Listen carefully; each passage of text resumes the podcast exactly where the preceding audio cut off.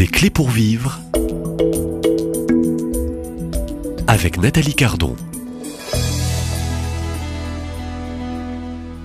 C'est le thème du changement, le thème de la conversion que nous abordons euh, cette semaine dans cette nouvelle série. Pour intervenant, euh, c'est Daniel Desbois que je reçois, euh, psychologue. Bonjour Daniel. Bonjour. Alors, je dirais, je dirais ce qui occupe, je dirais tout votre travail, toutes, toutes vos pensées, votre énergie, c'est cette question aussi. Qu'est-ce qui se passe Cette conversion est rude pour l'homme. Il résiste. Oui. Il veut garder ses sécurités, il veut garder ses mécanismes, il ne veut pas être déprogrammé quelque part dans Oui. ce logiciel. Ben oui. euh, il a Parce qu'il a mal- peur Il a peur, oui. Vous savez, euh, pour ça que je. je Il veut pas sortir de sa zone de confort qui le sécurise. Ouais, c'est ça. C'est la zone de confort, là. C'est de d'être dans les habitudes. On est installé, on est inscrit. Dans cette routine. euh, oui, dans elle, cette routine. elle, elle rassure. Oui, elle rassure et puis en même temps elle perd aussi. Parce qu'en fait, euh, euh, on est quand même ancré. Je disais, euh, on, est, on a un combat intérieur. On a un combat intérieur, on a envie de changer et on n'a pas envie de changer. Donc c'est vrai que le fait de, désirer changer est mis à mal par cette retenue là, qui nous habite. C'est pour ça que je disais qu'en fait, on a en soi, on a, on a un combat qui est ce, combat intérieur. Des fois, j'entends des personnes qui souvent disent, mais quand elles sont dans une épreuve, dans une difficulté, elles disent, euh, je suis dans un combat spirituel. Non, pas obligatoirement. Pas obligatoirement, elles sont dans un combat humain. Dans cette, euh, ce, conflit interne qui fait que, bon, ben, euh, je suis éclaté. L'autre, voilà, je, donne un exemple. hein. L'autre jour, une dame qui, euh, qui m'a dit, euh, voilà, je suis, euh, je vais dans les hôpitaux et je, je fais des visites dans les hôpitaux et puis je sens que les personnes sont heureuses, sont dans la joie, elles m'attendent quand je passe, ça leur fait du bien. Elle me dit, c'est drôle, mais quand j'arrive chez moi, je me dis, euh, elles se sont trompées.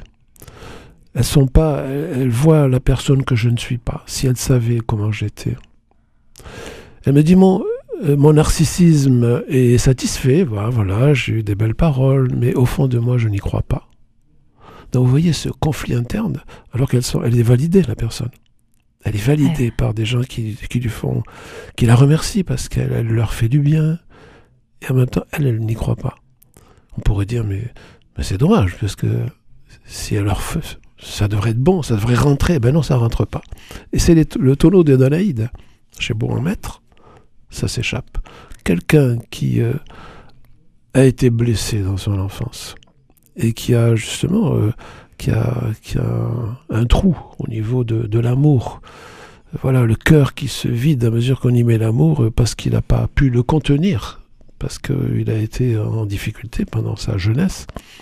Ben, cette personne-là, elle porte un doute à l'amour qui est tellement fort, et c'était le cas de cette dame, qui fait que quand quelqu'un est bien inscrit dans le doute, vous aurez beau lui donner toutes les preuves d'amour nécessaires pour qu'elle puisse s'aimer déjà elle-même, de manière simple, même pas un amour très autocentré, euh, non, un amour simple, eh ben, le doute va être plus fort, c'est les 95%. Le doute va être plus fort que les preuves qu'elle a de, de la belle personne qu'elle peut être, et qu'elle l'est, au fond, mais elle n'y croit pas. Alors quel est un petit peu le cheminement, euh, je dirais euh, Est-ce qu'il faut cette étape aussi, vous parliez aussi de, de ce vide, reconnaître quelque part qu'il y a ce vide en moi? Oui, mais c'est-à-dire que la personne a besoin de savoir euh, euh, qu'est-ce qui l'a amené à, à être dans, la, dans le doute. Parce que si, euh, si on lui dit, vous doutez de l'amour, elle va dire, ben oui, je doute de l'amour.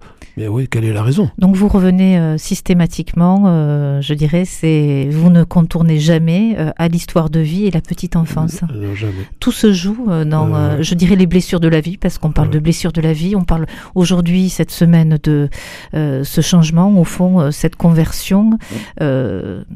Il faut euh, travailler, euh, revenir euh, sur cette petite enfance. C'est-à-dire, il faut tout gérer, tout comprendre de ce qui a été blessé. Tant qu'on n'a pas compris les blessures de sa petite enfance, on ne peut pas avancer dans ce changement et, au fond, ce chemin de conversion. C'est-à-dire qu'on a besoin de, donner sens à notre difficulté du moment. Je suis en difficulté aujourd'hui, mais pourquoi?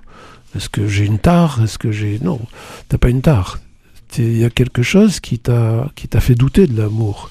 Et ce qui fait douter de l'amour, ce sont les blessures. la plupart des blessures, bon, elles, remontent assez loin, l'enfance, la petite enfance, l'adolescence, la jeune adolescence. La plupart des blessures sont là. Et, je vois, euh, c'est vrai que j'entends, je l'ai entendu, ça, j'en ai parlé avec des prêtres, hein, qui, disent certains, euh, disent, mais de toute façon, euh, Dieu suffit à lui seul. Dieu suffit à lui seul. Ben, quand on dit ça aux personnes, vous êtes blessés, mais Dieu suffit à lui seul. Vous devriez, ça sous-entendre, ben, ne vous occupez pas de votre histoire. Mais euh, personnellement, je pense que c'est une erreur. Je pense que c'est une erreur parce que si la, personne est blessée, elle a besoin d'en parler. Elle a besoin de vider son sac parce que quand on est blessé, on, est, on a été blessé dans la petite enfance, dans notre innocence on a été blessé dans notre innocence. C'est-à-dire qu'une personne va pouvoir éventuellement retrouver la euh, croire en l'amour que dans la mesure où elle aura été restaurée dans son innocence, qu'elle aura été innocentée dans son innocence. C'est vrai qu'aujourd'hui, euh, la personne va dire la manière dont tu te comportes, c'est normal que tu sois en difficulté, c'est normal. Eh bien non, c'est pas normal. C'est que peut-être aujourd'hui, apparemment, on la responsabilise, on lui dit, mais c'est normal que tu souffres. Tu as vu un peu tes comportements, ta manière de penser, arrête de penser comme ceci ou comme cela. Euh, on la responsabilise, mais avant de responsabiliser une personne, elle a besoin d'être innocentée. Elle a besoin d'être innocentée. Qu'elle retrouve la, sa dignité d'être. Mais pour retrouver sa dignité d'être, il faut être d'abord innocenté. Et puis plus tard, on peut envisager de la responsabiliser. Sinon, elle est coincée. Voyez? Donc, euh, cette personne, euh, il est bon, il est important qu'elle puisse libérer et, poser la parole. Bien sûr, et il faut qu'elle pose la parole. C'est pour ça que je, quand j'en parle avec euh, des, enfin, entre autres avec des prêtres, je dis mais et puis ils me disent mais c'est vrai que je fais des accompagnements spirituels, prêtre qui me dit ça, me dit je fais des accompagnements spirituels, je leur dis et je leur demande mais euh, au niveau du contenu de l'échange qu'il y a avec ta personne, quel est le pourcentage de, de, discours, d'échange sur le côté purement spirituel?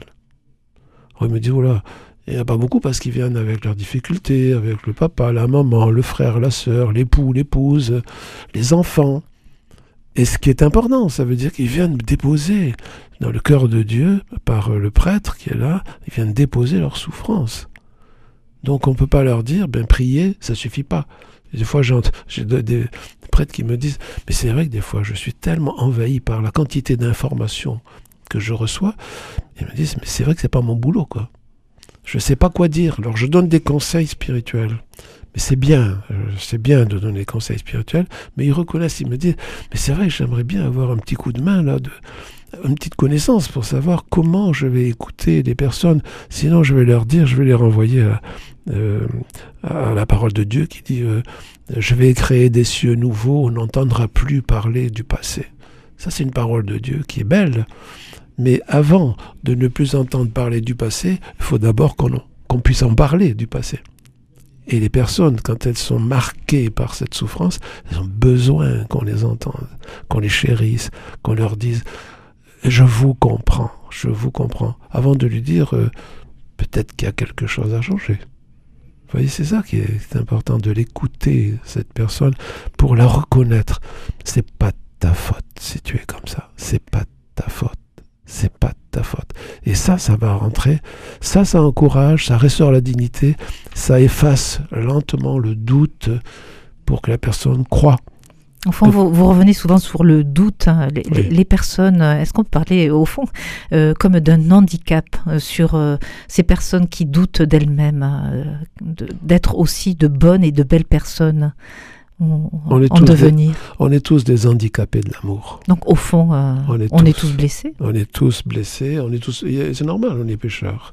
Donc papa et maman, ah, évidemment, ils sont pécheurs, ils font ce qu'ils peuvent. L'enfant, quand il vient, vous avez vu un petit bébé, quand vous le voyez, il a les bras ouverts, il est totalement donné, abandonné. C'est comme ça qu'il faudrait qu'on soit, nous, en tant que chrétiens, euh, tout abandonné euh, au Christ. Euh, c'est Jésus sur la croix. C'est Jésus sur la croix. Donc le petit enfant, les bras ouverts, et, fin de, la vie de, Jésus, les bras ouverts sur la croix. on se dit, voilà, il y a quelque chose qui s'est passé au milieu, évidemment. Il y a quelque chose qui s'est passé, c'est que l'amour a été blessé. Et ce petit enfant-là, il est entre les mains d'un papa et d'une maman qui ils font ce qu'ils peuvent. Ils sont blessés eux-mêmes, ils ont peut-être le doute à l'amour aussi, hein, de toute façon. Donc, euh, mais ces parents ont besoin aussi eux-mêmes eh d'être innocentés puis restaurés hein, dans leur dignité. Mais là, ça va être le fils ou la fille qui va, qui va devoir les innocenter. Mais ils ont été blessés. Alors avant de les innocenter, ils vont les condamner. Alors, il y a des personnes qui, euh, qui croient en leur personnalité parce qu'elles ont mis en place des défenses pour euh, restaurer elles-mêmes leur dignité. Mais quelque part, euh, c'est du carton-pâte. Hein il y a les autres qui n'ont pas. Provisoire, hein, c'est provisoire. C'est provisoire. Oh, elles peuvent aller Au fond, est-ce qu'on pourrait, je dirais, regarder vers euh, euh, cette verticalité, vers la croix? Le seul qui soit capable d'une restauration complète, euh, c'est Jésus sur la croix? Oui, évidemment. Est-ce que c'est. On, on, termine, je dirais, sur. c'est le lieu, je dirais, privilégié, c'est le lieu de passage obligé? Absolument. Ouais. Donc quand, on, quand, on, a la foi, hein, évidemment. Quand on a la foi quand on a la foi. Alors, euh, Daniel Desbois, euh, à demain. À demain.